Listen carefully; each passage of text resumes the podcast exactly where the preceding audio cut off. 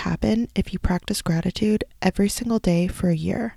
Welcome to Sipping on Gratitude, the podcast that invites you to savor the sweet moments of life by cultivating a daily practice of gratitude. In each episode, we serve up a warm cup of inspiration with daily affirmations, weekly journal prompts, and valuable gratitude lessons. Imagine starting your day with a sip of positivity, embracing gratitude as the catalyst for your personal growth journey. Whether you're navigating the complexities of work, relationships, or self discovery, Sipping on Gratitude is here to provide you a sacred space for you to pause, reflect, and celebrate the beauty both within and around you. So grab a mug, take a seat as we spill the tea on living your most grateful life. And don't forget to rate and subscribe if the podcast serves you. Welcome back to day 28 of 366 Days of Gratitude. Once a week, we share a mini lesson on gratitude, and today's gratitude lesson is discussing how gratitude transforms challenges into opportunities.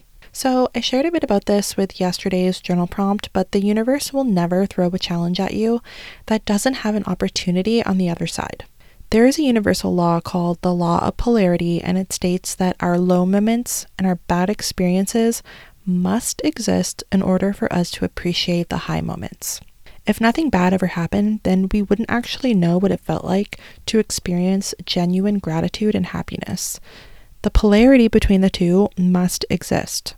And usually, when we experience something negative, like getting fired, going through a breakup, losing a family member, something positive is on the horizon, like a better job, finally meeting your soulmate, or feeling immense gratitude for the time you and your lost family member shared, you know, once you've gone through the grief process.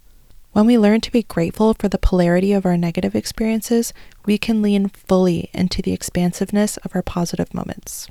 I know that this can be a bit of an uncomfortable concept, but I hope you're able to sit with this lesson today. And I'll see you guys back here tomorrow. Thank you so much for listening. If you're ready to dive deeper into gratitude, check out our show notes for a compilation of free resources. Follow us on socials at Sipping on Gratitude or purchase our Gratitude Vision Board workshop. The link is waiting for you below. This podcast is produced by Sipping on Gratitude, the blog that spills the tea on all things personal growth and development.